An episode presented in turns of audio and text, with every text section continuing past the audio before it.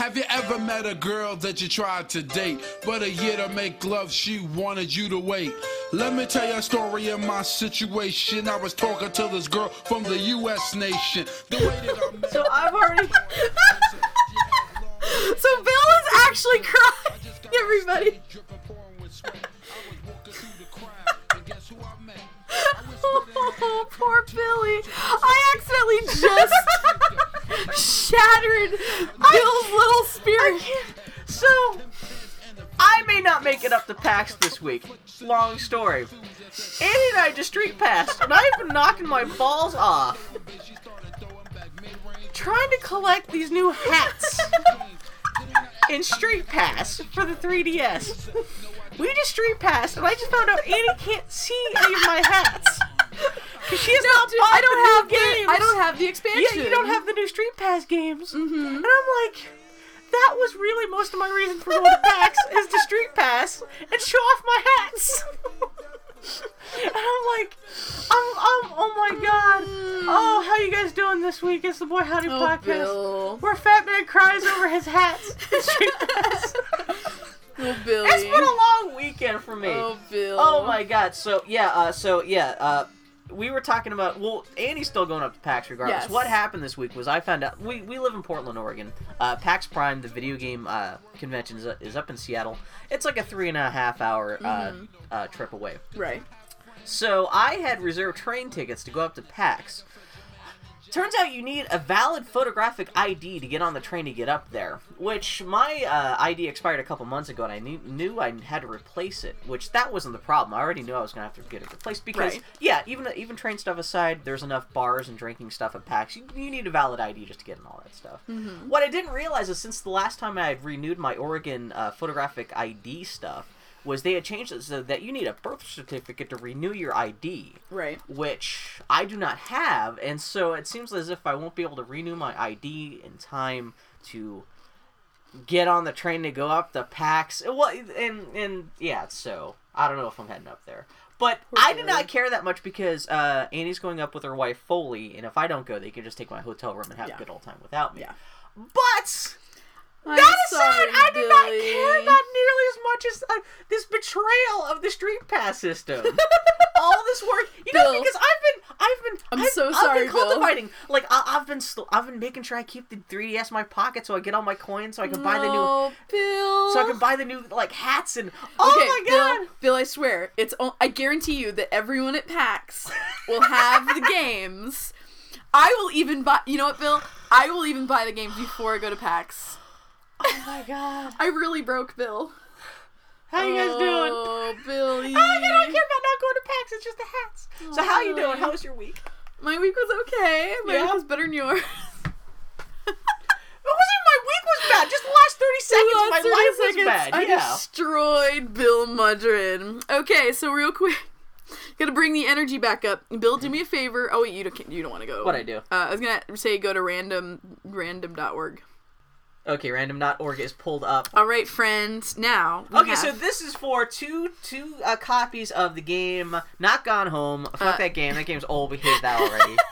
Heat. Plus. Hate, Hate Plus. Plus, a uh, sequel to 2009's Bioshock Infinite. uh, sequel to Analog Hate Story. And if our winner does not have Analog Hate Story, we'll also throw down for a copy of that. Okay. So Bill, click the button. Let's okay. see who our first winner let's is. see. Winner number one is number seven. That would be Jonathan Higgins. Jonathan Higgins. I like. He's got weird feet. All right, Bill, hit me. hit me one more time. okay, the second winner is bum, bum, bum. um number three. That would be I Hate DRM. Who has an actual name, I'm sure. But I only know of is I Hate DRM. So you guys listen to this podcast. How do you get in touch with Annie? Uh, Just tweet at us. yeah, uh, or send me an email. Use our contact form and just say. Should we get in touch with I'm them pretty sure. I'm pretty sure Jonathan. Well, they don't Are listen. we holding their prices yeah, hostage? they gotta get in touch with me. Yeah. Okay. Um, no, I'm pretty sure they both told me what what games they did and did not have. No, okay. I know. I'm pretty sure Jonathan Higgins did say that he had played. He had not played uh, Analog Hate Story.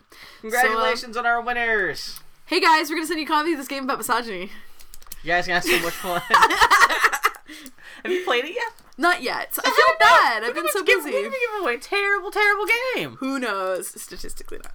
The person, Um, well, it's a text adventure kind of thing. The person could have had a stroke and it's all like kind of weirdly misspelled or something now. You know, it's still good that they mean well, but it's kind Uh-huh. of like, yeah. Yeah. Durr. Wait until I give out copies of Coming Out on Top, a gay visual novel. That will be the one. What that the hell is that? Did I not tell you? I, I know I talked about this on the podcast. It I was the blacked it out. It was the gay romance visual novel I backed on Kickstarter, and I talked about it on our podcast. I was like, everyone should contribute to this Kickstarter Coming without playing the demo, or without playing the demo to completion. Is and I do bad? mean to completion. No, it's actually great. It's really charming. It's kind of everything I want from a visual novel, and that it's all piffly goofiness. Is it mostly But dating it's stuff got or is there actual story? There's a narrative. What do you expect? Yeah. Well, I've I haven't It is played kind a of lot weird of that like so novels. much stuff that's focused on a very specific sexuality is mostly about sex. It's Well, really no, no, don't no, have no, like no, a no. There is a rich, there's a rich tradition in visual novels that your reward is some sort of illustration of sex. Oh really? That's that's the whole thing with visual novels, or Just because it has that visual aspect, you're just taking Yeah. advantage. Well, it's like the advantage is like so most of it's like like.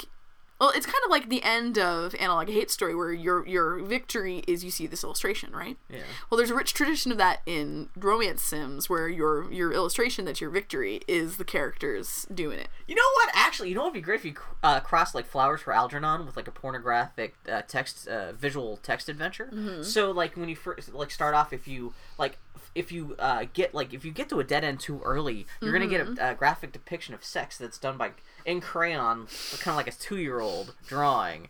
Uh, but the the further you go and the more advanced you let your character to become, the better the illustrations of sex become. But until like go. you get the actual the best ending of the game, it's actual Just photography? It's actual footage of Gemma Arterton and Gina Carano and The Rock and Idris Elba all just just So speaking of, just I'm going to change subject now. Speaking of, uh, speaking of Jim Arterton, a friend of mine asked me this week, and this is something, and Foley rolled her eyes because Foley asks me this pretty regularly, and my brain shuts down. A friend of mine asked me this week what who I would cast a Robin Hood movie in my perfect world right now of modern actors, and Foley asked me this pretty regularly, and it just Well, makes me freak the out. interesting thing wouldn't be just who would you cast, but also who would you get to direct and stuff like that. But anyway, yeah. Well, see, that's because you're a nerd. Most people say, "Who'd you I cast?" love the making of stuff. Um, but yeah. But anyway, uh, uh, and Foley always asks me this question, and I get stuck on Robin, and I have a nervous breakdown because I can't cast Robin. Did you just do Here- gendered? Let me finish, Okay. Bill. Annie's talking. Who was just talking to us about how? We got an email. We got an email, I think, from listener Colin, who was like, "Hey, uh, you know, this week last podcast really taught me something because I interrupted my girlfriend and totally shut her down, and I realized what I did, and I said, you know what? I'm sorry. It's your turn to talk. yeah, Annie. Okay, this is gonna be. I'm gonna learn a lesson from Colin. Annie, let me hold your hand. It's okay. Uh-huh. I give you the conch shell. you talk. So, so whenever anyone asks me that question, my brain shuts down because the thing about Robin is, in particular, is really hard to cast, and the reason why is that, and I can only think of two Robin Hoods in history that I've actually liked that have hit all my buttons, and the reason why is that Robin has to be um, a really charming goofball, and a lot of movies get that.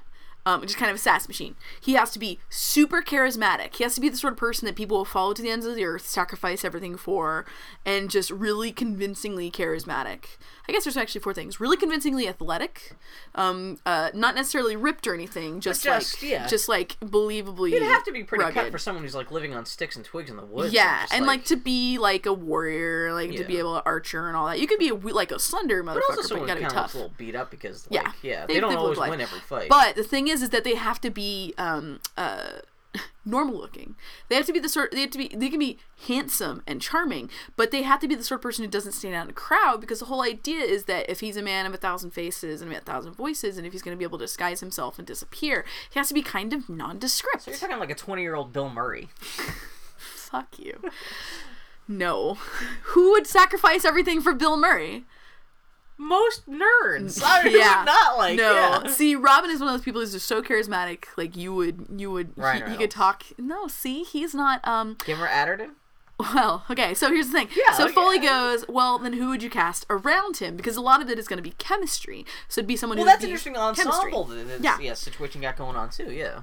So the two, my two favorite characters in Robin Hood are actually um, Maid Marian and Little John, Mm-hmm. and uh, so and these answers are going to be sound very very stereotypically me, but I've got a really good explanation behind both of them. So Gemma Arden would be Maid Marian, and the thing is, is that it's not just oh, crush her. It's genuinely because she can be both cold and imperious and shut you the fuck out. Yeah. And really See, I warm need to and see more movies goofy. with her because I only know her as like a Bond girl. I know she's hot and she's English, but aside from that, I have not seen her range of stuff. Yeah. Uh, she is. Um, she. uh, It's a What? terrible movie. A terrible movie. yeah, I was about to ask but you what which roles would you if you, if you had to for research on this, like what, what would you look for? They're for, all like, bad movies except for one. So Clash of the Titans, she plays Io. Let's um, ignore the fact that Io is actually related to Perseus, but regardless, she plays Io, Perseus' love she- interest, and uh, she is a um, uh, she's a Is she, is she related on the god side or something? uh, Perseus is way down the line from her. She was made immortal; she cannot die. Oh, okay. So she is. So she's a human who's been made immortal, and so she kind of has this Im- aloofness to her because she's lived so long. But she has this fragility to her that is like it's. w- There's something about English actors. I think it's all the Shakespeare where you can give them the shittiest, most terrible dialogue, and they can they can convey Oh, yeah, it with yeah, they a meal gravitas. of it, yeah. Exactly. So she does. It's a terrible, unwatchable movie. I don't actually recommend you I've watch it, seen but she does a really good job. remember yeah. her see. being in that movie. Uh, Prince of Persia is also terrible, but she is essentially not un-Marian like in that movie because she is i- i- imperious and aloof, but really warm and goofy. too, yeah, right? she's the princess. Yeah. Um, and um, is she playing the same character from Sands of Time? sort of. playing- is- I mean, is that it is. The same name? It is an adaptation of. See, I've never um, seen the movie. Sands So of Time. do they, do it's they- so do bad, they even do Bill. the thing where like it ends with him like saying, "Well, no, no, no. Well, I'll tell you what the." I real story can't even fucking remember. That movie is so bad. Do you know that Uh, was directed Farrah. by I'm the guy sure who directed like the last four Harry Potter movies? Yeah, yeah. I had no idea. Yeah. Fucking Christ. Uh, that's why they gave it to him. Like, you can handle big thing. Yeah. Uh, Anyway, the movie was such a turd. So Anyway, and uh, then the disappearance of Alice Creed. She's a badass in that. that's one where it's the two gay guys. God, I love you. I love how you minimize anything I ever tell you into like it's But barest. you're right, I the can remember twist this is as a the- white man well, nugget. The twist is the white one it's guy. not a he's twist got when it crush happens on- ten minutes What a in. twist! They kiss. Uh, fuck you. Stop talking. Mama's talking. Okay. So, um, she can. She's actually genuinely wiry and tough, Uh-huh. and I believe her being tough. Um, she's inc- can be incredibly warm and goofy and charming, but she can also be very cold, very imperious, and very aloof. So, which is everything you need Marian to be. In a perfect world, Marian would be Robin, but she doesn't live in that world. She lives. Would she's a woman in a man's world, and she do- draws like a line. If, if you if you were put, in charge You're gonna a ask me this, Hood and it's gonna be the least interesting thing possible. Would I do a different gendered Robin Hood? Yeah. No, because you can't. There have been No, but would you? No, not even different gendered Robin Hood, but would you ever do a, a Robin Hood story where Marian's the Ro- Robin Hood? There have been those, and they're I'm all sure- I know terrible. they it have is been, not yeah. interesting. There's no way you can make that work. How do you do? No, anytime it is so hard to write women in history Mm-hmm. in a way that is believable, and if it's unbelievable, then it's just boring to me. Then it's just wa- masturbation. Like I, I'm all about power fantasies and stuff, but there's a big difference. But I, I find it way more interesting to write. Well, that's a big thing. Female, You're not you're not just getting off on the aesthetics of history. You you're actually a stickler for history and what would have gone down. Well, not really, situations. but I am. No, I've read, like- I've read Robin Hood books where Maid Marian goes, "If this were a democracy, this would be different," and that fucking burns my cookies. Well, no, I've seen you have conversations with people and talk about this stuff where they just assume that like you because you're a feminist. Well, not a feminist, but you like you know you believe in strong female, strong female characters. You like Robin Hood, and the, the obvious thing is like, well, make Robin or a lady or something like that. And like sometimes people seem to be a little confounded by when you have this reaction. We're like, no, that doesn't make any sense. It's dumb. Yeah. There you can have a Robin Hood story with strong female characters. You can. You can have women in the band of outlaws, but it is such a careful thing to do. I find it way more interesting to have this person who um, straddles the line and lives both lives and um, it does so in the context of that society in a way that makes sense. That's See, way my more Peter interesting to Pan me. thing. He falls for her. who's the chick in, Peter Pan? It's been a while since I thought about Peter Pan. Wendy? Wendy. And he Uh. finds out they invented the PlayStation Four. He's like, fuck that shit. So Gets Joe his Archer priorities would be amazing as as Maid Marian. Yeah, so who's Little John? So Little John would be Tom Hardy, and it's not just It because be again I masturbate o- over Tom Hardy. Not be The Well, Foley brought up uh, would be Idris Elba because Idris Elba is huge. But my thing, and also handsome. But my thing is that honestly, yes. Yeah. And I'll get to that again in a second. Did they address that in Robin Hood Prince of Thieves? where Well, here, I'll a- get to that in a second. more- I'll get Bill. Okay. Mama's fucking talking. I Where's the con show? We already lost it. So, um, uh, Tom Hardy would be great because Tom Hardy is everything that Robin Hood is. He's goofy, charismatic, everyman, except that um, he doesn't have Robin's ambition. He's just a charming goofball. I could see him being. He, he would play good lackadaisical. Exactly. He'd be great goofball sidekick. He would be a largely. Actually, it'd be his character from Inception with a staff. It'd be Kinda kind of like, like- it'd be his it'd be a blend of his character from Inception, uh, Bronson, Oh, and uh, oh, what's the movie where he's I a can just see him moving in the forest with like weird makeup on. Because like, Tom Hardy would be, have a great time being a goofball. Oh yeah, no, like uh, thug doing voices. Like Foley was talking about how she was she got really excited because could, she could totally see him in drag, like like totally owning it, doing the voice and everything. He'd be great, and I'd believe in a fight. And he's like the he's like who doesn't want Tom Hardy to be your best well, friend? who's your Robin? At that point then? So I pitched. I was like, well, Foley in that context. There's like when she thought about it, and she goes, well, one person I can think of who has chemistry with Gemma Arterton, who's um moderately charismatic but also moderately forgettable, is Luke Evans. Not Daniel Craig. And I was, I fucking hate you. And uh, who's so, Luke see, that's the thing. I was like, oh, Luke Evans. Okay, well, he was uh, pretty good in the Immortals, in as much as you can be good in the Immortals. I don't know if I've seen anything. Uh, and he was in Tamara Drewe with Gemma Arterton, and they had pretty good chemistry. And I was like, I don't know if I could believe him being a Oh, this guy. Well, the thing is, and I was like, oh, and I know, but he can also be warm because he's great as toughness. And she just laughed at me. and She said the fact that you cannot He's distinguish him. No, she said the fact that you can't distinguish him in your mind from James uh, M- M- McAvoy, McAvoy, or whatever his name, is half the reason why he'd be a good Robin Hood. oh, he's in The Hobbit. I don't know Oh, if he plays he's. Dracula. I don't know if he's a goofball enough for me, and I Oh, don't. he's the bad guy in the Fast and the Furious. Oh, is he? You need to see the Fast and I do, actually. 6. I do. Okay, that's what I recognize But I. I'm not. I, I can't. The thing is, I can't think of anybody still. So, boy, howdy, listeners! If any of you guys, knowing my parameters, can think of a good Robin Hood, Oh my god! away. You know what? I'm gonna. I changed my mind. I'm gonna go up to PAX. I'm gonna pirate Fast and Furious Six. And we're just gonna watch that in the hotel room. We're gonna invite everyone over. there you go. and you, Lock can, the you can find out who you can play. Lu- Yeah, Robin Hood. There we go. Except he's fighting. What is Robin funny is that he it takes is- place in England. He is in the Russell Crowe Robin Hood for about two seconds. really, What's Literally two seconds. He's just like a guard. Oh, just got in the background. He's like literally there. He has one line. You know what? It's, it's funny because the last couple times I've looked at people on IMDb while watching a BBC show, it seems like half the people are like like exactly like random guy in the Uh-huh. background and be in in in in uh, in Robin Hood. But so Idris Elba, I'm like, okay, who I could still. heavy though Who would be in a? Robin Hood story? Like who would you who, who what character would you have be the heavy the bad guy? The bad guy. Yeah. I'm let Mama finish talking. Okay. Literally the sentence that you interrupted was me getting to that. You ah, I know. So Idris Elba could still have a place in it though, exactly because of the Moore thing. Thank you, Bill, for cutting me off on that. Uh, no, there's a character in Robin Hood mythology that's kind of a changeable character, and he's been a lot of different things.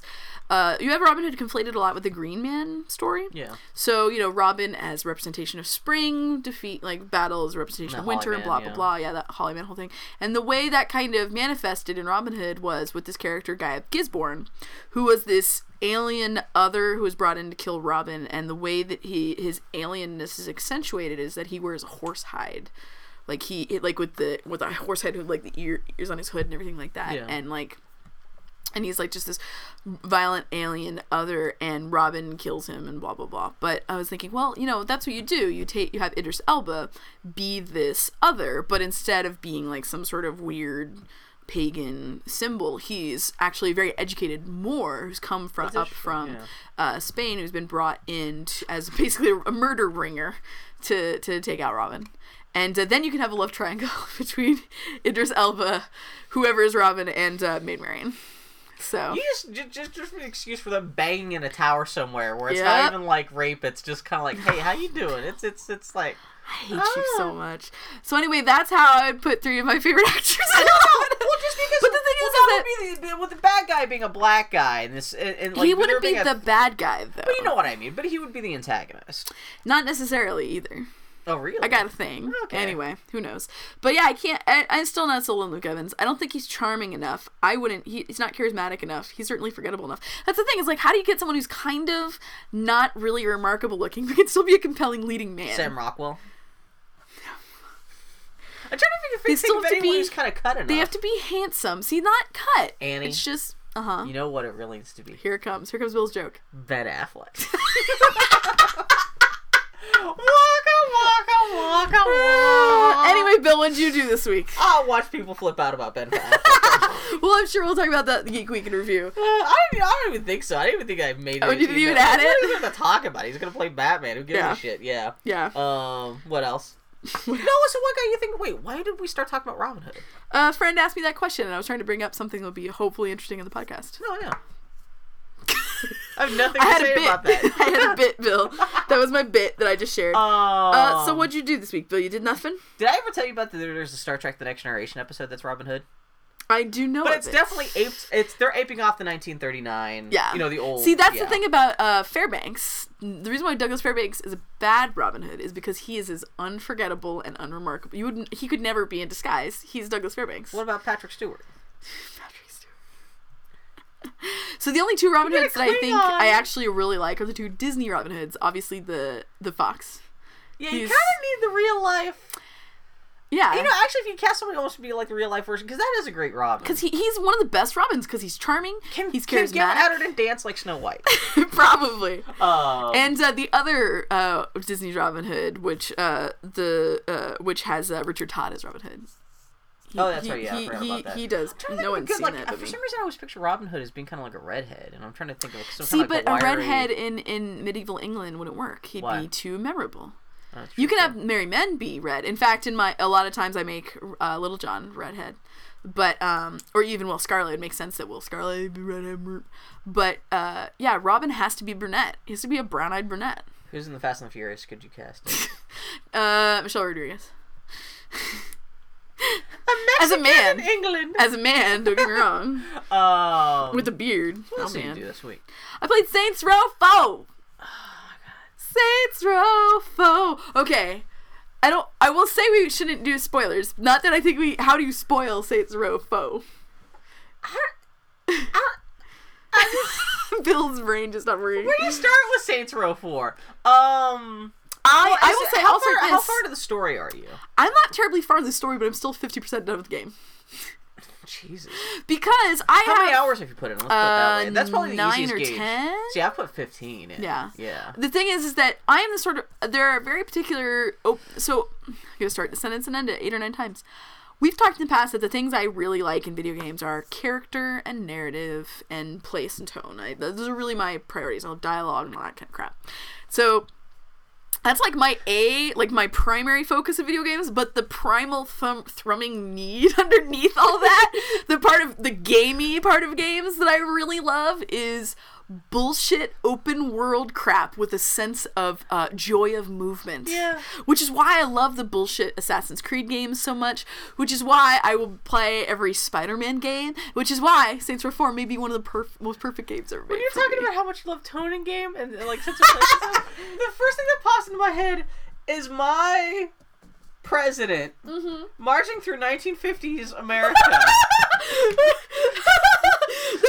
the funniest the walk cycle. stepping. The funniest walk cycle I've ever seen in there was an any to make that video game. Well, I think that when you go streaking, I think you walk around with that. I with forgot that streaking model. mini games. Oh my So god. here's the thing about Saints Row.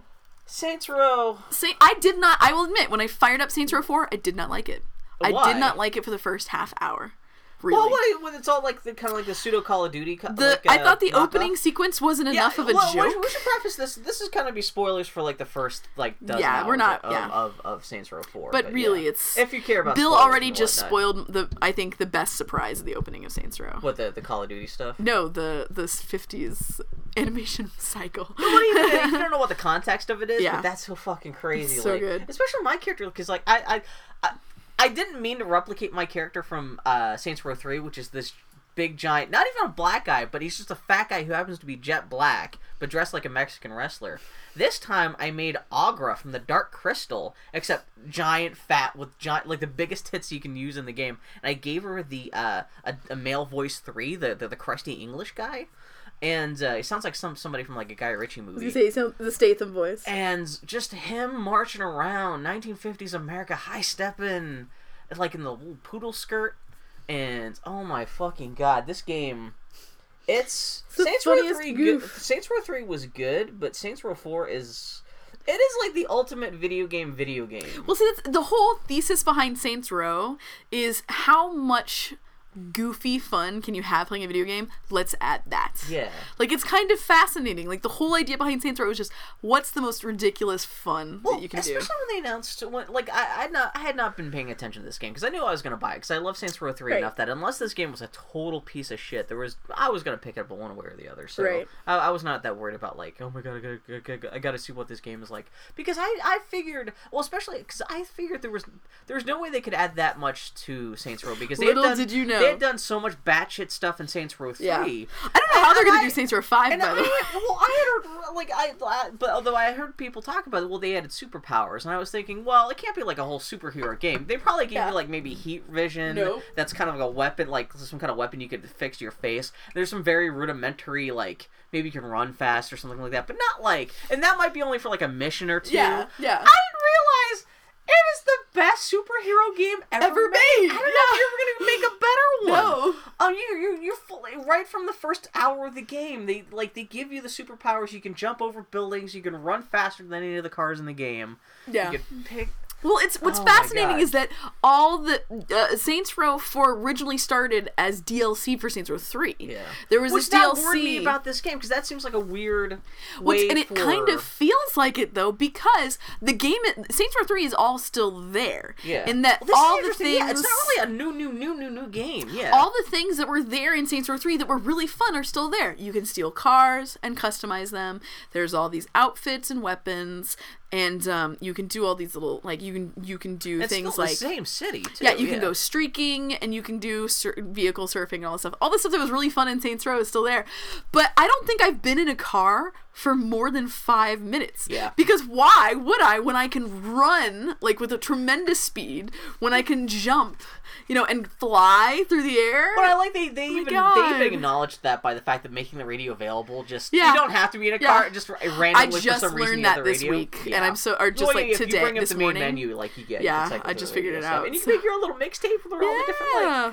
my god and fucking christ well th- th- that's the thing with i i it's it's it's it's like i said i was worried about the fact that this game was based off of it like which sounded it, it sounded like a kind of stupid dlc because Yeah. i could totally see uh i i can totally imagine how the what the development process for Saints Row 4 Yeah. was. They were obviously like at the end of Saints Row 3 and they're thinking about what kind of DLC they can come up with. And Right. Like, well, everyone seems to dig this vir- one virtual reality mission we have in the game. Why don't we think about turning that into a whole DLC pack? Yeah. And so they they must have been like, okay, well that's like okay, that's virtual reality. It's kind of like the Matrix. It must have been okay. Well, what's what, what's a good title? We'll think about the title and we'll think about the content later. Uh, the Matrix, Enter the Matrix, and somebody within that meeting, right after someone said the the words Enter the Matrix out loud, somebody must have been Enter the Dominatrix, and they're like, oh, there we go. That's the title for a DLC. We're just gonna make it a sex virtual reality DLC, and they must start working on that.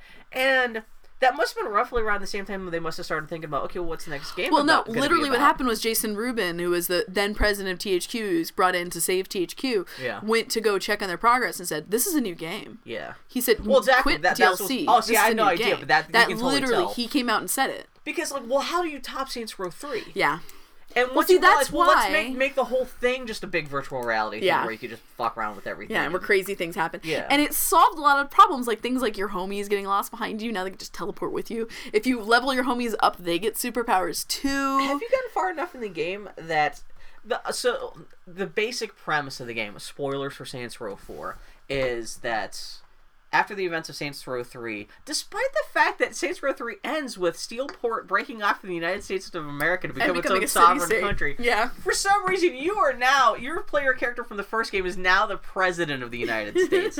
And uh, the game opens with a great West Wing parody of a Yeah. walk and talk through the, So the White good. House.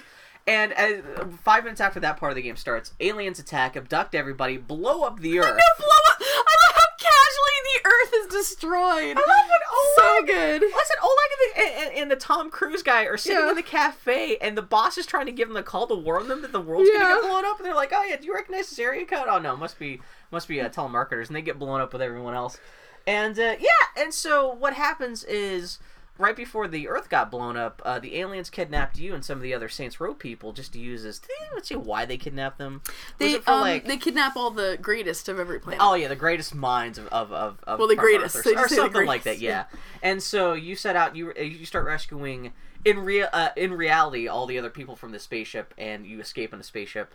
And the spaceship has this virtual reality thing, which has a recreation of Earth and Steelport that you can go into. I love the whole time boss, aka the president, is questioning how dumb it is. Yeah, It's like, exactly, yeah. Who exactly was programming this thing just in case I escape from the fifties? Yeah, why? Why? If they're gonna blow up the Earth, why did they, they create a virtual simulation of the Why do they have all these things where I can become more powerful in the game? That's so dumb. I don't know how kids. He's like, shut up, shut up, boss. Yeah, I love that, like, they, they, they try to trap the president in a virtual reality simulation of 1950s America, and he Yeah. breaks that. Well, I love that's how, like, like the first time you drive a car, that's the car driving tutorial is in that 1950 simulator, Yep. and they don't let you crash into stuff. You're like driving down the street, it's all happy, like super cartoony music. But like in that simulation, when the simulation starts to break down, you finally do get uh be able to, be able to drive the car. However, you're like, it's even that much more gratifying when you're running over 1950s white people. yep. And So oh my good. god! And the, the, and then it turns out the spaceship that you've stolen from the aliens that you're trying to round up the last survivors of Earth on is essentially the ship from Mass Effect. Oh, it's And this it's transparent the grungiest, riff. grungiest version of the Normandy ever. It's so good because just it's just like, all a making fun of the Normandy. Like, there's two decks of the ship, and you have to go down and. Oh my god, you guys! So this game is an op- is a goofy open world game with joy of movement, and I'm gonna say it, characters I actually really do love, and uh, goofy dialogue that's really funny, a good sense of humor, a dumb sense of humor, aggressively dumb sense of humor, But like and a, but- a fun dumb sense of Yeah, humor. It's fun. not. It, it's it's not using the dumbest as an excuse No. to be lazy with the writing. No, or, like the, it's still very the stuff clever. with the games. Yeah, but it's still just like. and on top of all that, it's a Mass Effect spoof. Have you seen the fan fiction so mission yet? No, I've not got. Shh. No, I don't spoil me, motherfucker. No, I haven't gotten it. There's- I've done very little of the mission, so I wanted to get to this. This is where I was going when we started this conversation, and then we got derailed. Um, I there's a part I have a very addictive personality, and it doesn't come up terribly often. But uh, one thing that does it is our video games. How do I say this? There are a lot of open world games with a lot of things to collect Yeah. Like you know or lots of things to do. And those don't necessarily appeal to me. Like for example in grand theft auto i'm never going to go around and find all the hidden bullshit because that's not actually that's like something that's so obscure you actually kind of pretty much have to look It's up a that has no impact on the game. It's just a not even shit no no no no. not even that. It's that it's so obscure that it is it is it is more like a genuine like hide and seek. Yeah. nothing appeals to me more than in a game when you're plopped in a location Yeah. and just out of your mind's or out of the corner of your eye you can see something that you can grab. That's why saints or like with skyrim like just having like the little cursor on my little menu there's like there's something over there i'm always Just gonna go yeah. exactly and that's why one of the reasons why saboteur is one of my favorite games because you know killing nazis that's emotionally satisfying. And literally as you unlock things in the world and you do these things the world literally changes forgot around you which i really found rewarding. So in a game like saints row where like where i'm i enter into an area and in saints row you collect these um, orbs to gain power. And you'll, you'll you'll be in an environment and you'll see just on the top of that building is an orb. And just like the satisfaction of getting up there with this joyous movement and collecting that orb. And then maybe i see another one and i go for it. Like that yeah. sort of methodical thing where it's not necessarily a challenge. It's just But it's like just just, yeah. just exploring the world. That's basic what it when it when it's like a, a, a mild reward uh, just a small reward for explore, exploration and it's not necessarily difficult. It can be mildly Well, tedious nice but it's not like, difficult. a- le- like it would have been very easy to make to, to just drop super uh, superpowers into the game and but still make those if, if, if they had not designed the superpowers well, it would have still just been frustrating to use them. Yeah. it's- it still could have been very clunky. Yeah. Uh, but you know, they made using the superpowers and running around and like climbing Oh, buildings and stuff pleasure. super fucking easy.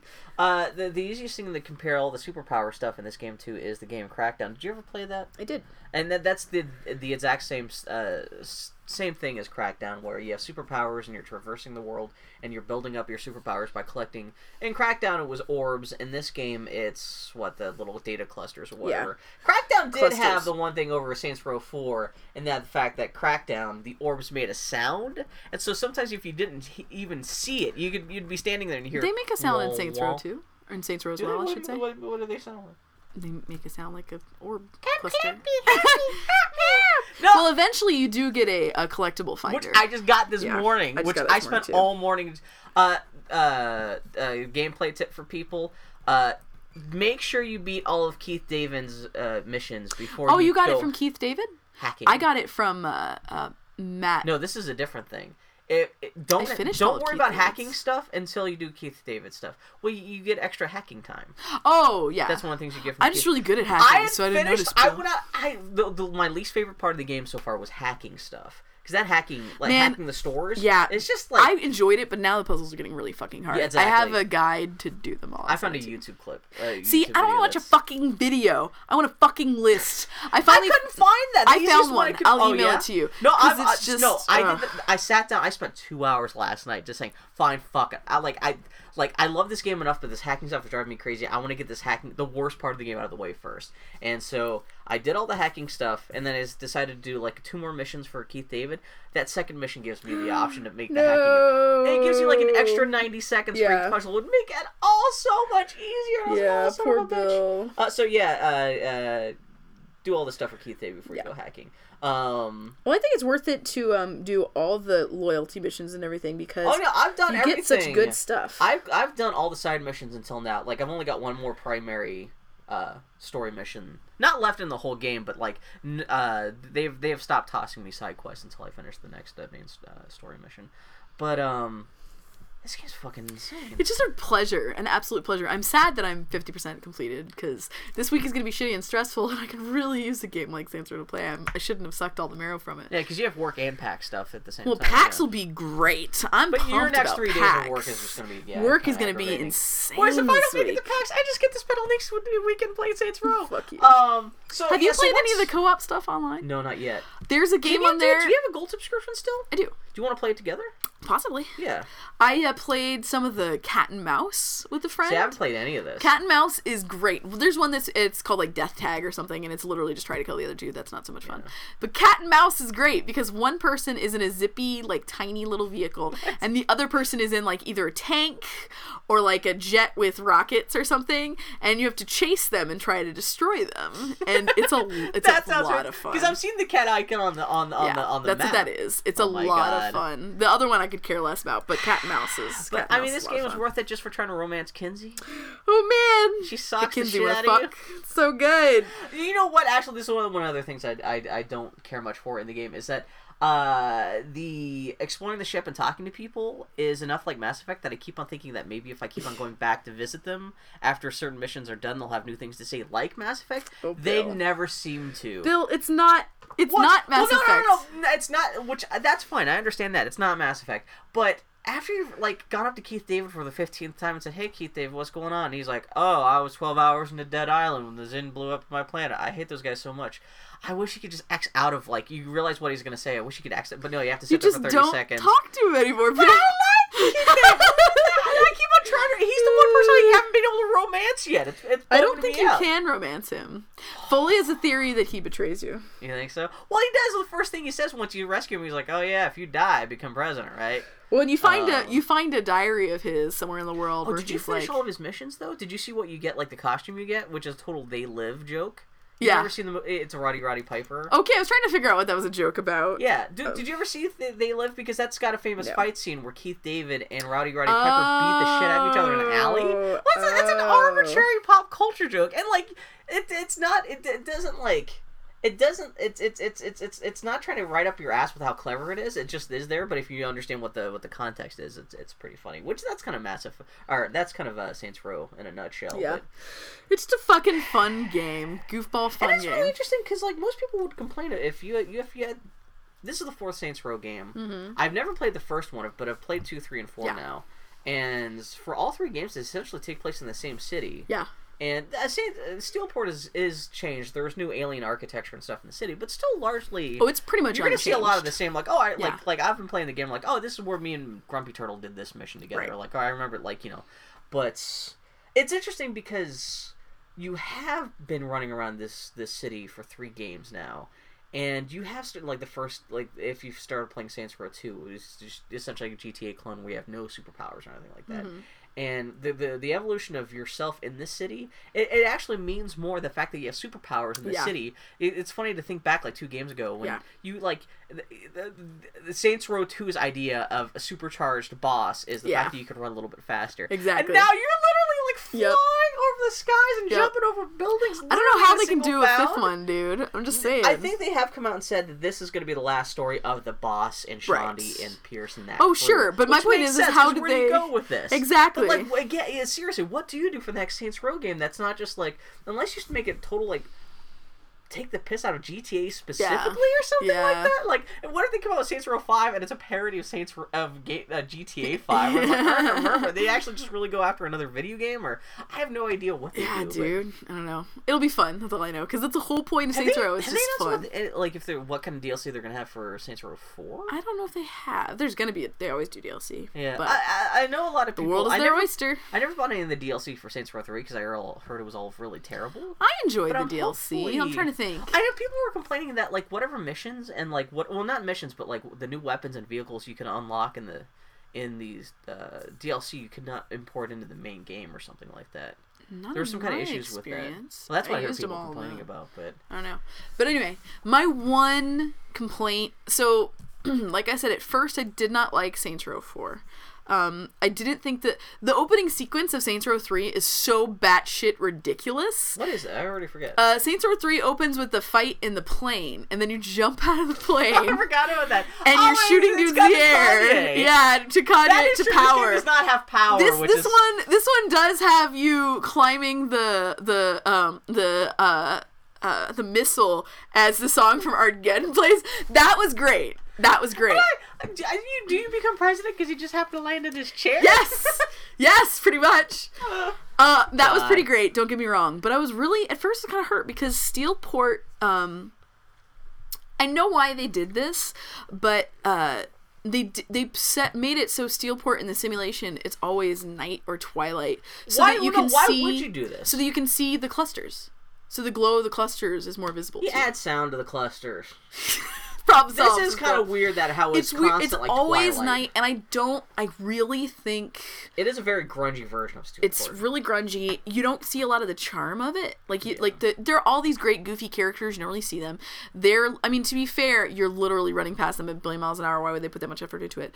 But they like since it's a simulation that's taken over by the Zin, like all the ads and everything now have the aliens in them, and That's true, some are good. Some are good jokes. Like there's one that was like for a strip club or something that was pretty funny. But most of them are just like the joke is like, "Up, you're oppressed." Like I I was at the airport or something and there was a sign that said 7 billion people died because of you. And I'm like, that's not really and like there's signs that say obey and all this stuff. I'm like, that's not really funny. I think the what's his name Zinyak is a really boring villain and the aliens are so Have bland. you listened to his radio station? No. The Maybe classical. Uh-huh. So you've got you know you got the different music Right, stations. right. The classical music station. If you listen to it long enough, he'll break in with his readings of Shakespeare and like Pride and Prejudice. and He's shit. he's he's he's dropped a- some Shakespeare during a mission. Yeah, but like he has he, like this is his outlet in- within the thing where like oh it's just funny because he's totally the most like who's the bad guy from Hunchback of Notre Dame? The Disney Frollo. he's essentially Fro- Disney's Frollo, but Yeah. the bad guy. He's like, oh you heathens! Ah, he's the snotty kind of douchebag. Um, but like. He, he's a little. Zednak becomes a little more interesting if you listen to that radio station. You get to But see like. I don't want But to. yeah, it's Not I'm, that- I'm hoping that hopefully once you beat the game, you unlock a version of Steelport that's back to day, and you kind of get the good version. Like maybe that's Yeah. your reward for beating the game. But yeah, know. it is. It is. It is the least interesting version of Steelport. Just Yeah. Because, yeah, it is. And it, yeah. Uh, I yeah. mean, like uh, the. It's like so. It's not like the villains in Saints Row are ever amazing, but at least in like Saints Row three and two, I've not played one. They change, and like so you have some juggling villains, so you can have like you know. And granted that that get that gets kind of boring and lazy that you can predict the structure. There are going to be three gangs that you defeat, and then there's the actual villain. That's how two Yeah. and three were, and it's nice that it's different in this, and that like You're well just no, fighting the aliens, you're just yeah. fighting the aliens, but their designs are so bad, like boring. Yeah. and It's very generic, is so just like Star. Trek aliens, I mean, it's almost like the joke is that they're that generic, but at the same time, like that's not like a joke. have you gotten to Shaundi's stuff yet? No, Foley is so bad at me. She's like, "Get to Shaundi, get to Shaundi, Oh, what, did she get, get to Shaundi." Or she just wants to see what happened to Foley, because Foley, Foley watches me play games, and she loves Shaundi. Shaundi's a great character. She's great. Have you gotten to Matt, the the bad guy? We're in the middle of Matt's mission Are you right just trying now. to break him out of the? Yeah, that's literally the mission I'm gonna do next. I this morning the last thing I did before I stopped playing was I was talking to Kinzie and she's like, "Don't don't worry about it. He's just on the alien spaceship. I It's fine. don't know. Okay, like, yeah. Walk it off. it's fine." Um, this game, though, it's It's it's fun. Like the whole point of this game is how much fun can we cram into this game? It's funny that like this and GTA are, are the t- last two big releases of this generation. Yeah. kind of like the I have no interest in Grand Theft. Auto 5 because Gra- Saints Row GTA Five is gonna have to be like so fucking good, like in its own GTA way, Yeah. to even compete with. yeah. It'll be interesting to see what like which, which of those two I mean, games it's gonna be more people game of the year list at the end of the week. It's gonna be a beautiful, Yeah. well-crafted game because Saints Row 4 is buggy But and ugly. The further you get a GTA, are people gonna start glitching out? Have you noticed? Like, maybe you haven't gotten far enough in the game. It's a deliberate because, choice, though. Because the whole point of the the game is that you're trying to disrupt Yeah. disrupt the simulation. Yeah. And I thought maybe because I know that Saints Row Four is buggy. It uh, is. Gr- listener Grumpy Turtle can t- to attest to this. I think he's had like six hard locks of the Yeah, game. I've had one so far, I've only had one so far. and. I started getting into fights with people, like street people, who were Yep. all like, "Oh, Yep. I thought maybe my Xbox was breaking," and then I realized that that's wherever you're in a part of the simulation that's supposed to be breaking down. That's what's happening. It's it's a, it's an actual creative choice. it's really the creepy. fact they had to actually design these glitched out citizens Yeah. walking around, guys with giant eyeballs or limbs Yep. flying around all over the place. It's just it's just it's a great commentary on video games without being too conscious Yeah. about being a commentary on video Yeah. games. And- Really, Saints Row 4 is just a delight. It is Yeah. a, it is a pleasure to play. That's all it boils down to. If you're the sort of person who likes open worldy jumping around goofy shit, even if you if you have not played any of the other Saints Row games, highly recommend it. Yeah, 'cause having said that, yeah. I kind of want everyone who's like, I haven't played Saints Row. I'm gonna get Saints Row 4 to first play Saints Row 3, if only because Saints Row 3 is so much fun and you would not be able to go back to Saints Row 3 from Saints Row. That's Row actually 4. a good point. Yeah. You know? Well, uh, uh, Duncan Jones on Twitter last night, he was asking people whether or not it was worth getting Saints Row Four, and I told him it's. Mm-hmm. I, I I asked him if he had played Saints Row Three, and in one respect, jumping straight into Saints Row Four without having any, any Mm-hmm. experience of Saints Row games before this, that would be so bonkers. We're like, imagine starting out the game where it's like. It's a Call of Duty thing. Now it's the West Wing. Now the whole planet gets blown up. Yep. Now it's this character. Now you got this big. You can play as a giant fat woman with Yep. a dude's voice. Yep.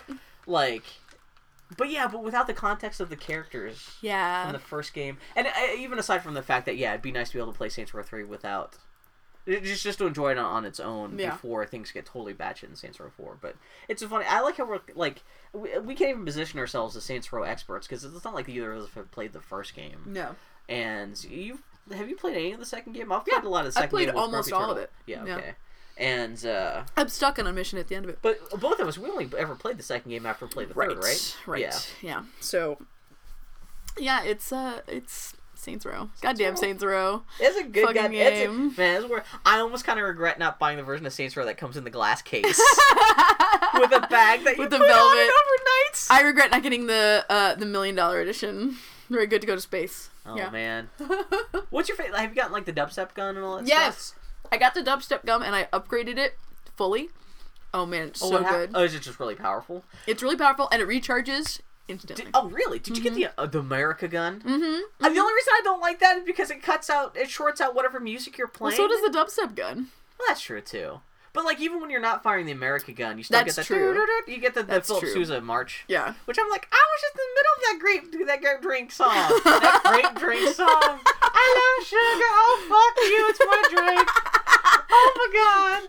And just like there was another there was something else too in the game where they really committed to a joke. Remember in Saints Row 3, like one of the first things you do, you hop in the car and the character starts singing along Yeah, Pierce song. starts singing along. There was something else. I- you try to get Kinzie to sing along and she doesn't. Oh, that's right. So yeah, she's trying to like, She's like, no. yeah. This is yeah, some of the conversations in the game too. See, I love, like- I really, the writing in, in Saints Row, they have so much fun. Yeah. Boss really is one of my, fa- I feel as strongly about Laura Bailey as Boss as I do What's about her Jennifer Hale as Femshep. What's and I know personality weird. like? Because I know like all, most of the, the the basic writing for all the bosses are different, but I know there are Yeah. so subtle differences between the, the different characters. Yeah. Like, are there any kind of personality takes? With... She's a, uh, she has a, a strong and rich romance with a fuck, with the word fuck. yeah. Uh, she is a, just, she's kind of a ballsy, goofy badass. Wait, what's the character's name or uh, the actress's name? Uh, uh, Jennifer Bailey. Is it the first female voice option? Yeah, she's female one.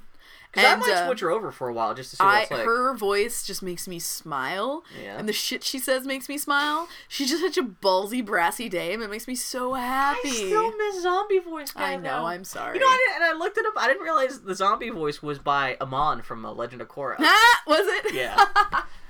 Just I still Good. But it was was just so funny to see the boss have lengthy conversations with people, and people are like, See- "Okay, we got a boss." See, the thing that breaks my heart about that, I know, I know, I know you guys enjoyed it, but the writing in Saints Row is so great. No, but I would, missed- keep, I would bring up the subtitles. so Okay, I, good. like, at least I understood what was going Okay, on. Okay, you've got some of Boss's bon mots, but it's all in the way Boss says things. Yeah. I'm saying, I'm telling you, Jennifer Bailey is Boss. Is uh, best. male voice three English boss. He's just always con- constantly confounded by everything. He's like, oh, what's this then? I don't know what's going on.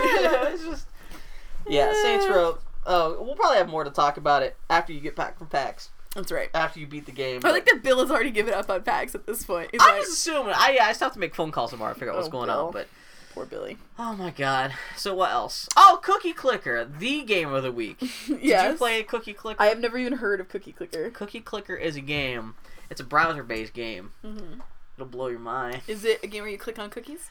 You go to whatever URL it is. I'll put it in the show notes. You go to the URL, and there's a cookie in the middle of the screen. You Mhm. click the cookie. That's all the context there is.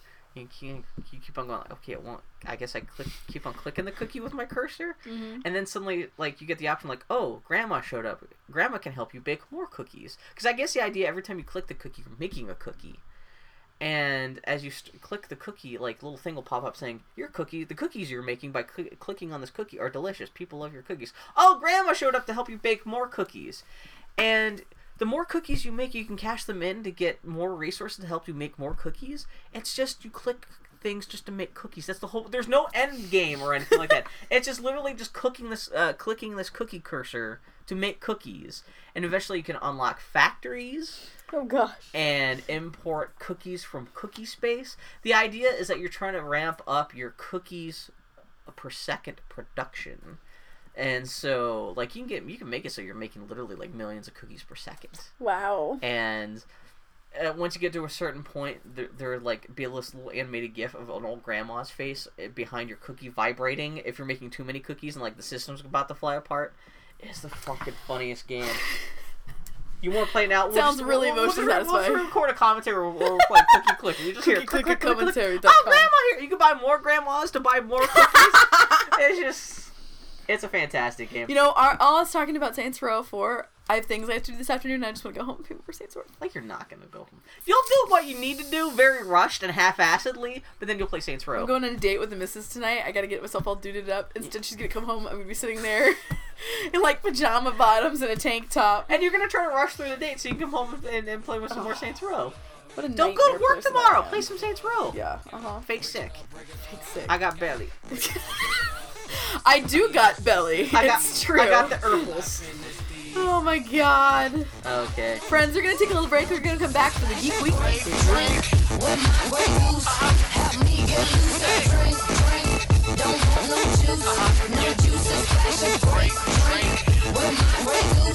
Help me get loose. Sugar water purple, sugar water purple, and alcohol, and alcohol. Okay, now we're back with a Geek Week review. Yeah, we had to take a break to talk some more about Saints Yeah, Row. we actually just did another. We just talked another ten minutes about Saints Row. That was our whole break. It was a fun game, you guys. Mm-hmm. However, the last week was in fact a week full of geek things that we will now review. Actually, not that much because we only recorded a po- our last podcast was less than a week ago. So, That's true. Yeah, it was just pretty slim, quote unquote week.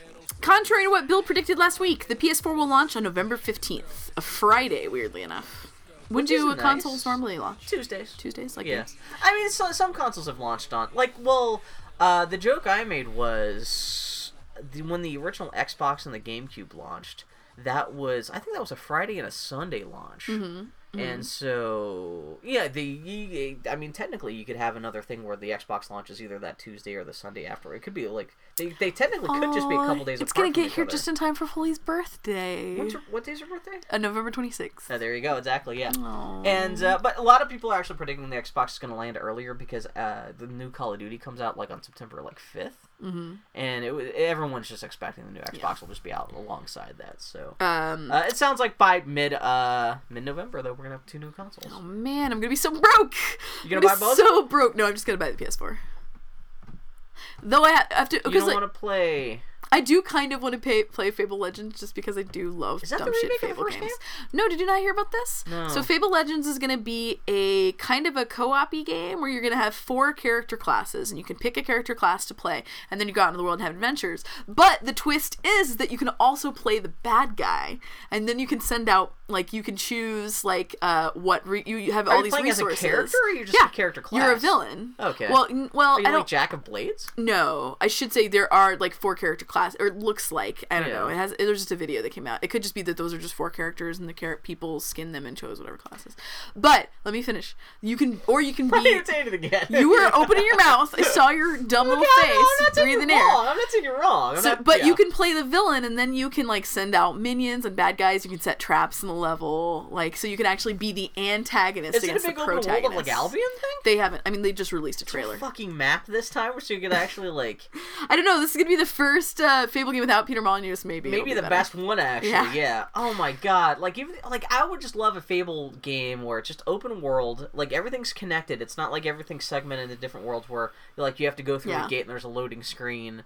And To be honest it would you, not be that hard to make a the my perfect Fable my game. perfect Fable game would be basically Saints Row and Albion, but with a rich with a better story. Because Saints Row Do you play actually as what's her face? Not Hammer. That'd be Teresa? too. Yeah, Teresa, the sister. that could be interesting. Teresa is such a good mysterious Is this a prequel to the first game? Because I think I heard someone what say Fable something- Legends. Yeah, Fable Legends. I yeah. genuinely, I, I all I saw I was the thought I heard. Gamescom I thought someone said it was. It takes. I, we are the only people in the whole I world know. knows this much about Fable. Yeah. Uh, it's supposedly like something about this game takes place during, during the original Age of Heroes. oh well, that would make sense actually. Yeah. Well, especially if you're playing as a bunch of heroes. Yeah. Yeah, especially if they're all supposed to be powered up like a. Because like in, in in the Fable games, the role of hero it's not just the protagonist, but it's a very specific thing. It's Yeah. almost like the Fable equivalent of a Jedi. where It's like your very specific role in society where Mm-hmm. you are a hero, but it's almost like hero with a capital H. It's almost like a job. Yeah. Lionhead has come out and said that they're not working on Fable 4, and I get why, but it makes me sad Lionhead- because with they Fable are 2, working on Fable, whatever the hell this game is, though. well, right? Fable Legends, but it's Yeah. not it's not in the franchise, so to speak. It's a very different sort Yeah, of it's just kind of spin off. which yeah. makes me sad because Fable Fable One was fun, and Fable Two set this, like this interesting stage for the world the world could go. Yeah. And Fable Three just farted on it, and they tricked me. in Fa- we've had this conversation a billion times, but I can't believe Fable Two tricked me into actually being invested in the Fable world and canon. because that's such a great ending, and it did such a great thing with that lost bat last that last Ah. yeah, that boss battle where you and just then shoot the with guy. Hammer, Yeah, like Hammer yeah. was such a great. Ah, it god was going it! in such a great place. Yeah. It was evolving so fantastically. I wonder who was the creative lead on Fable 2 because it wasn't fucking Peter Molyneux, and I wonder who that person is, and I want to see what games they've Probably done. just since. shot himself working Yeah. with Peter Molyneux. Oh, did you see the Denis Dyack Kickstarter failed this week? Oh, did it? for the new fake? for the Eternal whatever. Blah yeah, blah blah. Eternal. We can't get anyone to pay for our game. Um, they didn't Bless even come him. close. They didn't even get half as much money as they needed. Bless Which, him. considering it's Denis Dyack and a pedophile, I was gonna say, considering all the bad press and yeah, their and their this is also their failed, second Kickstarter. Yeah. Yeah. exactly. Yeah, this is Bad news. Yeah, it was it was a real bummer because I saw people on Twitter were like, I, well, I, I guess the team was they were live streaming it in the hour before the Kickstarter was supposed to wind down. They had the whatever whatever Denis Dyack's fake new team is. They they were streaming like, oh, it was great. We wish we could have gotten enough money. And Like the last five minutes is Denis. Dyack coming in and firing everybody. I just had to shut it down. Where I was like, man, everyone's like kind of gleefully like, oh look at these assholes. They're not gonna make their much. They're not gonna make their money. Let's laugh at them. And I was like, oh man, this is actually kind of depressing. Because then you realize it's not just Denis Dyack oh yeah, jerking himself off in the closet, but he's actually lured a lot of people to their doom with this company. And I'm just like, oh man, that's a bummer. You know. So, well. um, Gener- and, and better news, Harry Knowles' Kickstarter is, looks like it's gonna be a failure. Yes. What did Harry Knowles do on Harry Kickstarter? Knowles, he started a reality, not a reality series, but he started a web series where he's just in his basement showing off, like, I have this collectible thing. I'm going to interview uh, Machete. that was like his whole TV show where, like, he'd show Wow. off, like, whatever garbage he has in his living room and, like, talk to whoever he can convince to come to his studio to talk about. And, like, his, his ba- it's supposed to be, like, studio, like, in a basement or something like that. Yeah. And it's Harry Knowles hosting it, so it's terrible. It's worse than this Oh. podcast. Let's put it that way. And so we started a Kickstarter for a second season. I was gonna say, show. fat men in basements should not throw stones. I know exactly. Yeah, I hate Harry Knowles so much. I know. I hate him. I know. If you I just just by virtue, I go to his, I still go to his website. You still go to Ain't It Cool? Just just to see what's going on.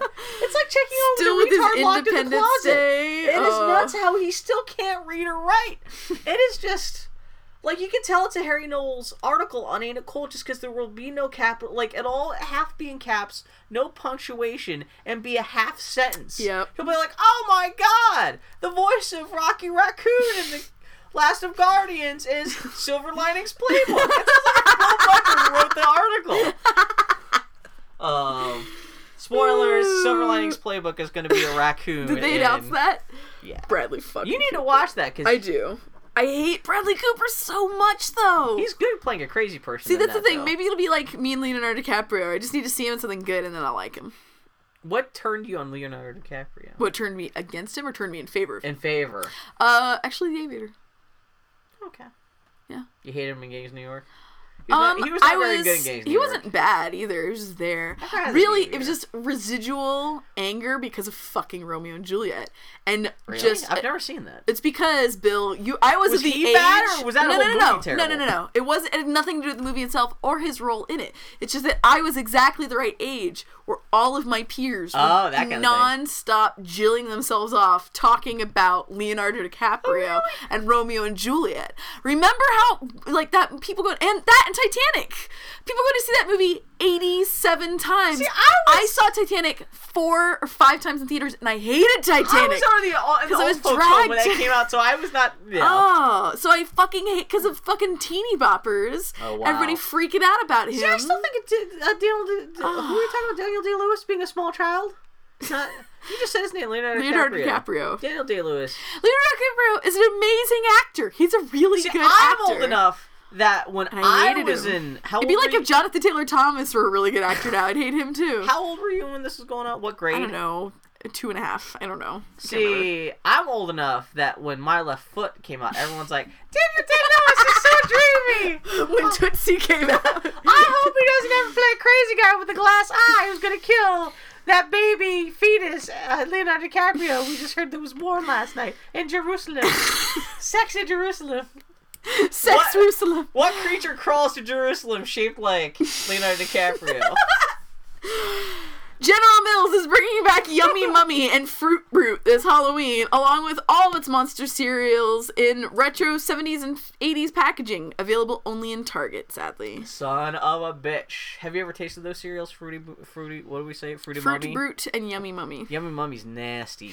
Yummy Mummy was. Fr- it was like Trix, Yeah. except with marshmallows in it. Uh, The marshmallow, like you know, Trix is like the fruit cereal. I'm not a big marshmallow and cereal advocate Yeah, anyway. they and like it, uh, that's marshmallow works fine when we've got kind of like a, a like a, a base to work with. but Sure. Yeah, like who like who wants to eat an apple with a marshmallow on top?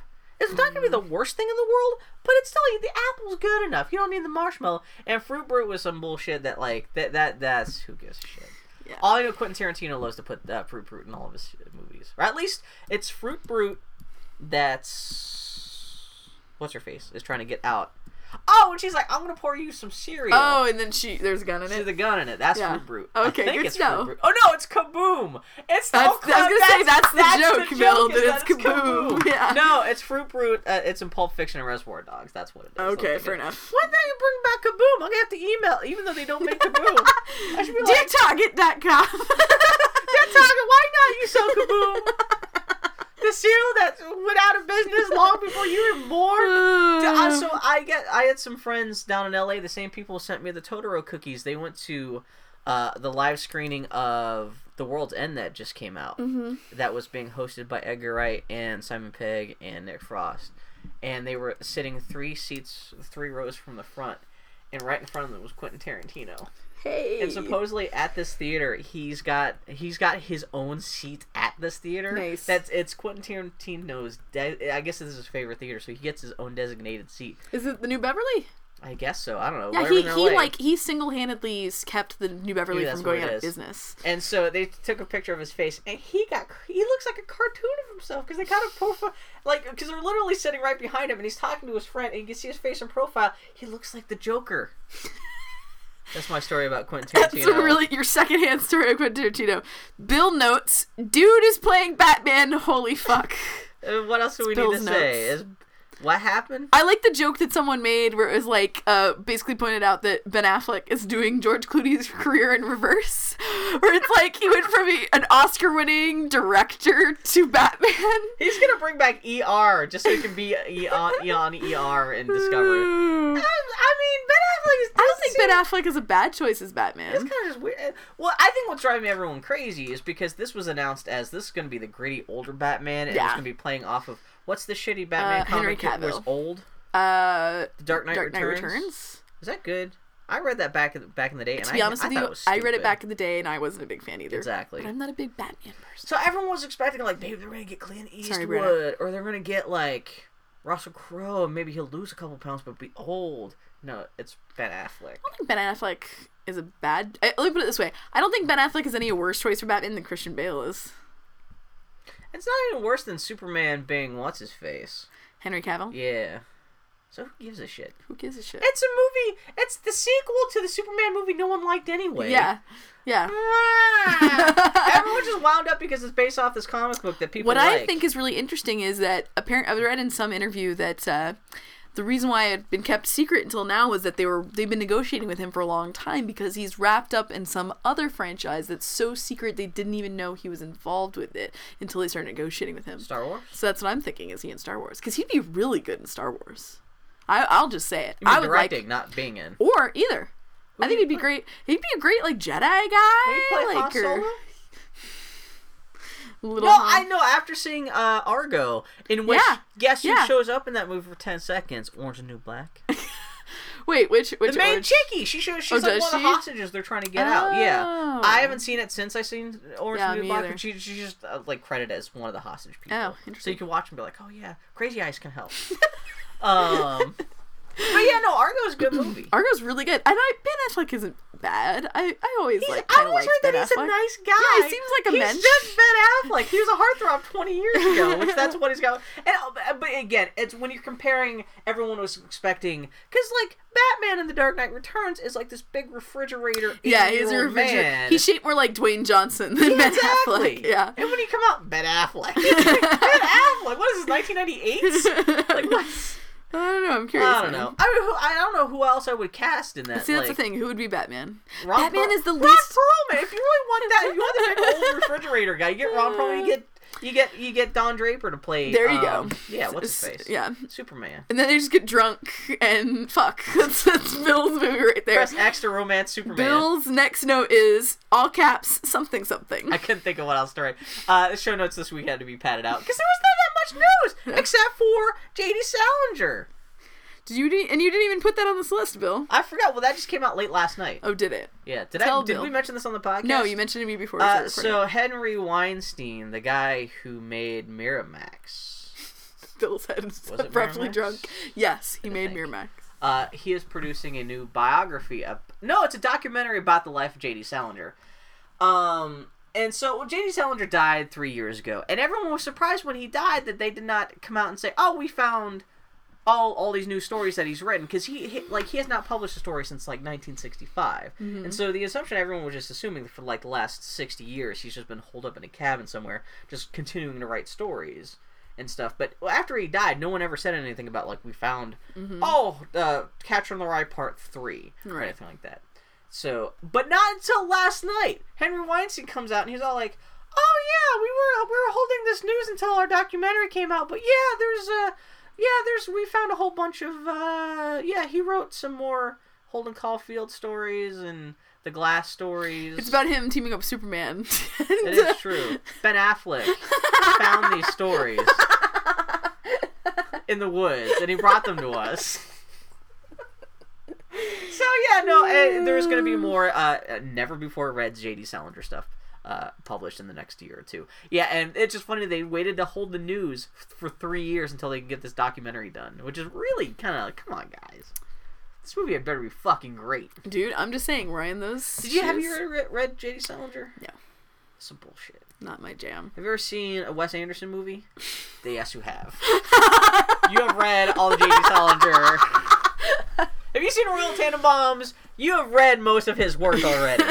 It's essentially like the fucked up uh, New York rich families. There the. Raid the Redemptions. How do you say his last name? Um, Tony. Is it Tony Ha? Tony Ja? I'm terrible. I'm a Texan. Annie, the you don't pronounce the cat the the you, you don't announce pronounce what's it called the the, the apostrophe. you did it. It's not there. You just put J A A. it's it's not Captain Crunch. It's Cap'n Crunch. we'll be in Bill, the can you help me here? How do you pronounce his last name? Tony Jaa. Tony Jaa, is Yeah. it? Uh, Tony Jaa will be in the Fast and Furious Seven. Yeah, he was the main. You, He, the Raid Redemption was great. He was great in that. yeah. So good. So if you have not seen sense. Raid Redemption, it's on Netflix instant. You should give it a watch. This It's makes really about as good. much sense Ben Affleck that you hire a kung fu guy to be in a movie where he spends all of his time sitting in a car. or not. English?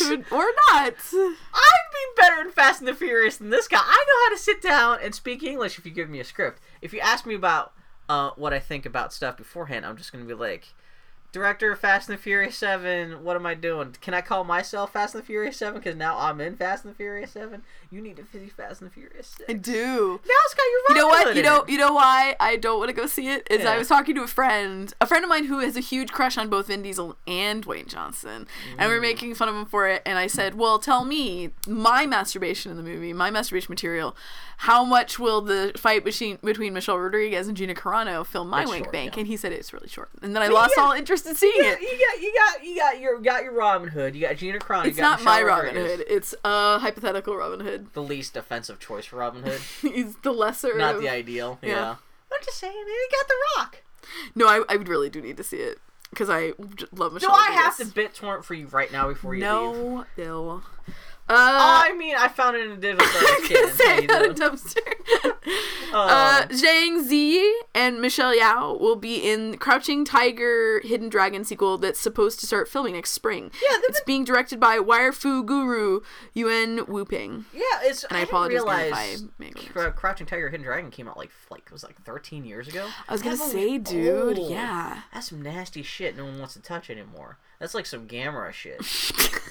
but now they're uh, so they're finally well. It's based off of book series. There's like six books. Yeah. And so there's more than enough uh, material to come out. Like you could like they could have done like a whole series of, of movies based on this twice over Mm-hmm. in the last 13 years. It's where they waited like 13 years until everyone's like super old and Yeah. crotchety to say, ah, now we'll do a sequel.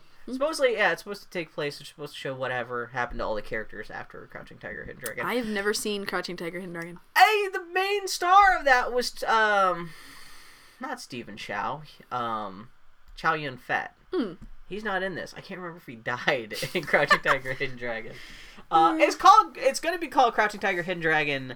The Legend of the Green Destiny, or something like that. The Green Destiny is the sword everyone's fighting over. Ah. No, uh, Crouching Tiger, Hidden Dragon is a really good movie. I mean, it's, it's directed by who he did the Hulk and the Ice Storm. Oh, Ang Lee? Yeah, Awesome. so it's really pretty. Interesting. A And good I mean, it's not just it's not like it's it's it's not as much of a frenetic kung, kung fu movie as most kung fu movies are. It's like really pretty and gorgeous stuff and Mm-hmm, Right. stuff though, which is funny because like uh, yeah, the the director they got for the sequel is the guy who did all the choreography, fight choreo- uh, choreography for the original Crouching Tiger, and Dragon. Mm-hmm. He also did. He's pretty much the big kung fu fight choreographer of the last twenty years. He did all the fight choreography for, for like the Matrix and stuff. Like Mm-hmm. Okay. that. So I guess Yeah. he's become his own director now. Good on him. Sequel, but yeah, it'll be interesting to see. And it's and largely a lot of the characters in these stories are ladies too, which that's kind of interesting Yeah. to see. I mean, the two main actors that have announced is coming back are an older Asian lady and a slightly less older Asian lady. NBC has bought the rights to Emerald City, which is supposed to be the Wizard of Oz by way of Game of Thrones. Barf, notes Bill. So this means that NBC will have a Wizard of Oz property, while Disney is working on their Wizard of Oz property. what happens- MGM still owns the original musical And Wizard is of sitting there Oz. going like, "Wait, what? what? How are we not making a amends off this? We kind of made the Wizard of Oz that everyone cares about." Um, this is what happens when shit slides out of copyright. I better get on that Peter Pan shit before everyone re- realizes that slid out of copyright. Oh, Which actually it has. For Oh, the fir- did in the last couple of years, there was like somebody wrote a book about Peter Pan, like it was a you know another fake I sequel was gonna or something say, like didn't that. the- didn't and the for the first hospital- time, the hospital did not go after them for rights. And legally, that's that's a very slippery slope because the moment you don't go after yeah, the moment you stop policing it. that's that sets a precedent where you like anyone who comes afterwards says Man, what kind of shitbird do you have to be to take the rights of something that have been funding a children's hospital for the last hundred years. Yeah. What kind of useless douche nozzle, especially in a story that's about children and death? My God! You have to be a if those themes resonate with you strongly enough, and you're gonna take literally take money cut from the- this cut hospital, the hospital a ten dollar check. yeah, like, hey guys. something. What fuck nuggets? Um. Gil Taylor, director of photography on The Avengers, the sexy Also, one. we're not gonna make jokes about Peter Dinklage playing a dwarf. Game of Thrones, Munchkins. There's a joke. Flying monkeys. Something, something. That sounds fucking terrible. Like, you, imagine. Also, you get you get you get, the Wizard of Oz with what it always needed was gritty army stuff. Well, with I'm the lack think- of sex, you could sh- you, you can't show on On NBC. NBC. It is it is the most to be fair, version to of be everything. fair, Game of Thrones without sex could only be better. I'm gonna throw that out there. with even cheaper special effects and everything. Yeah. Uh, without the sex position, it can only get With better. because you know they're not going to get like at least Game of Thrones is produced overseas, so that at least they get the good like European actors. This is going to be produced in Burbank, so it's all going to be a fucking like Just wave after wave of a white Taylor person. Swift and shit Yeah. like that. Oh my god. Taylor Swift. I thought you got Taylor Swift. Um. Anyway, yeah. Uh, Gil Taylor. So, which is the sexy Avengers? What joke are you making? Oh no. Oh, I'm sorry. You were saying? Gil Taylor was the director of photography on Hard Day's Night, Doctor Strangelove, and Star Wars, including Bill Notes, The Avengers, the sexy one. The one with the lady in the tight pants. Oh, the old Avengers. Oh, on the TV show. The The TV Avengers. show. Yeah. Okay. Diana Rigg. Okay. Again, going back to Game of Thrones. Now she's got old apple face. It's kind of alarming. She still looks badass as old lady. no, she's not anyway, bad. he passed away on Friday at the age of 99. Yeah, he was he was a huge thing. A lot of a lot of modern day cinematographers go back. Not it, it, not not really. It's it's funny because everyone always goes back to Star Wars as being this big seminal thing, but no, it was really his photography in A Hard Day's Night and Doctor Strangelove. Oh, yeah. two black and white movies in the And sixties when the- black and white was going the way of the dodo. Yeah. he really made an artistic statement with those two goddamn movies. And the Avengers did have a, I mean, for being Yeah. a television show, had a lot of crazy stuff He's going on. he's one of the 20th century's biggest like movie cinematographers, Hmm. as opposed to book cinematographers, as opposed to candy cinematographers. Filmic cinematographer. No, but he, he did a lot of great stuff. I think he also did like George Lucas' American Graffiti and stuff. He's just he's just a really classy guy. Yeah, he did. I'm all about a solid DP. Man, I wish I could live to be 99 after being one of the 20th century's best anything. I was Yeah, gonna say. Good luck with that. Fuck that guy. Speaking of Star Wars and cinematography, the next Star Wars film will be shot on, or excuse me, it's not shot on film. Said that wrong. Did you fix that? Oh wait, you said that wrong. I did. I fucked up. Say it right. The next Star Wars movie will be shot on film. No, read it correctly. I clicked away. Uh, hold on. Because I typed it wrong and I left it in because I laughed so hard. Cool. okay. Speaking of Star Wars and cin- cinematography, the next Star Wars will be shot on film. No, you're still getting it wrong. Speaking of Star Wars and cinematography, the next Star Wars will be shot on film. No, so close. What's that word? Last word? Flim. you turd. It's a new technology. Flim. It's so much higher Weren't- definition. Weren't the last Star Wars films digital? Or were they on film? He found them in a dumpster. no, he no. uh, Actually, no. The Phantom Menace was actually mostly on film. It's weird to think that like the Phantom Menace was like the big turning point for digital stuff.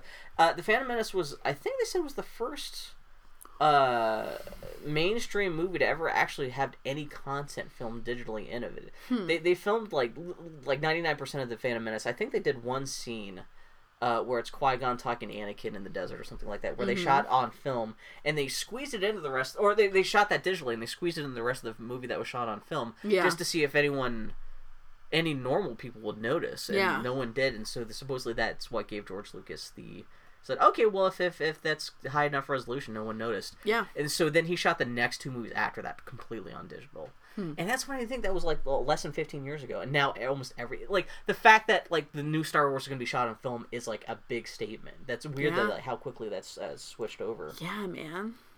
So, yeah, my joke was they're also going to be serving like old candy and food from the 1970s too at the craft services table. Trying to be as retro as possible. But yeah, that's kind of cool. They're going to show Star Wars on the films. They say supposedly they're going to try to do more like puppet effects in real life, actual building sets rather than just relying on green screen and stuff like that. So, no, Interesting. kind of interesting, yeah. Yeah, it's, it's weird when saying a movie's shot on film like that's a big I mean, it's gonna be. that's an artistic statement these days. Yeah, it's crazy. It's gonna be all filmic. Well, it, it's such. Well, I mean, that's why the fan like the one of the things. Yeah, we're not. I'm not even gonna talk. What's about that? It. No, it's not interesting. What? I'm not going to be the eight billionth nerd to bitch about the prequels. No, no, no, it's just ahead. not interesting. No, that's fine. Star Wars. So much of the visual of Star Wars is in film and based on film and in practical effects and based on practical effects. Yeah. It's one of the reasons why the prequels are so soulless. Despite all their other problems, is that it is all the digitalness. Just the feel. Just the yeah, look the, and feel. the look the and feel yeah. is wrong because that's not what Star Wars is. So Uh, the it- more they can do to replicate that, the better. Uh, I was hanging out with somebody at a coffee shop this weekend. This was somebody who actually worked at Bioware, and he worked on. Uh, he worked at Bioware, and he actually worked on what's the goddamn Star Wars MMO they made. Oh, uh, uh, Galaxy. And we were talking about Star Wars the expanded universe and stuff. And we were, we were talking about specifically how neither of us could get into the Star Wars expanded universe because Yeah. Star Wars is so much movies. Yeah.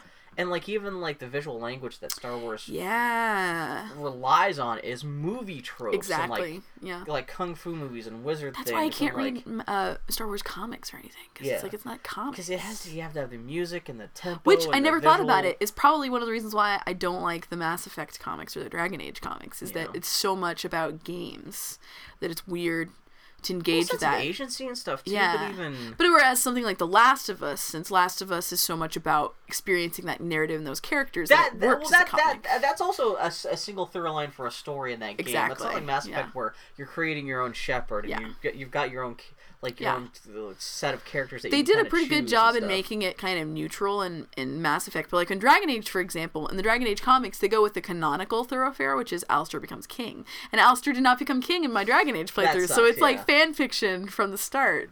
It's don't like know, they're gonna have Dragon, Dragon Age Inquisition stuff. Yes, they are. Yeah. You yeah, gonna they go are. check that out? Yeah, yeah. I'm, yeah, Wait, is that coming out like what, like next year? soon? is it next year? Yeah, I want to say next year. Yeah. Hmm. Yeah. I need to catch up on the uh, at least Dragon, Age 2 because like you guys just so I can I- at least converse with you about it because it sounds interesting. No, It's got you will. No, Bill, ha- you will hate it. You will hate Dragon Age 2. I like Mass Effect. Yeah, and you will hate Dragon Age 2. I like the robot. You would hate Mass Effect. Did we Dragon actually Age get 2. through this whole podcast without me talking about lady juices? Hey everybody, this is the Boy Hattie Podcast. As always, we're boyhattiepodcast.com. We're at Boy Hattie Podcast on the Twitters. Um, on iTunes, you can rate us one out of five juices if you're so inclined. Um, uh, what else can I say to keep Bill from talking? I think that's everything I usually say. I am gonna end this with one note. I was on Tumblr oh God. and I saw someone ask. Uh, they they were just asking all their Tumblr uh, followers blindly, "What is the most embarrassing thing you've ever fapped to?" And I clicked on it, and the top comment was some, from somebody called Poopy Lovers. And I was smart enough to go, you know what? when Poopy Lovers is the first person to step in line to talk about the most embarrassing thing they've fapped about, I stepped out. I'm so proud of you, Bill. Who says it? Unless they're a joke like me with like Mr. AIDS or something like that. Poopy lovers. I'm assuming that's like because it was like a sex Tumblr or something like that. So I'm assuming that's like their fetish was poop. But yeah, it was fantastic. And with that, friends, we'll talk to y'all next week. Are you my poopy lover? Yes, Bill, you found my secret Tumblr, Bill. Well done. We'll talk to you guys next week. It's all Tom Hardy in Photoshop diapers. The puppy, the puppy, puppy,